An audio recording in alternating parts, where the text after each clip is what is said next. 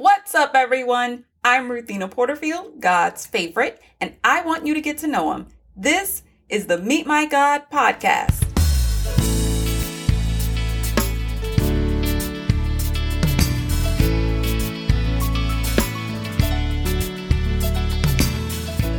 Today we meet God in Daniel chapter 2, verses 29 through 30.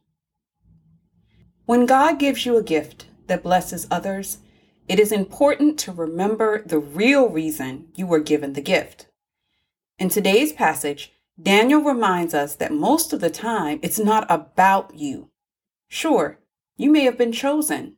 Today, you may be just the right person at just the right time to do the job, but stay humble and ask God, what are you trying to teach me as you bless others through me?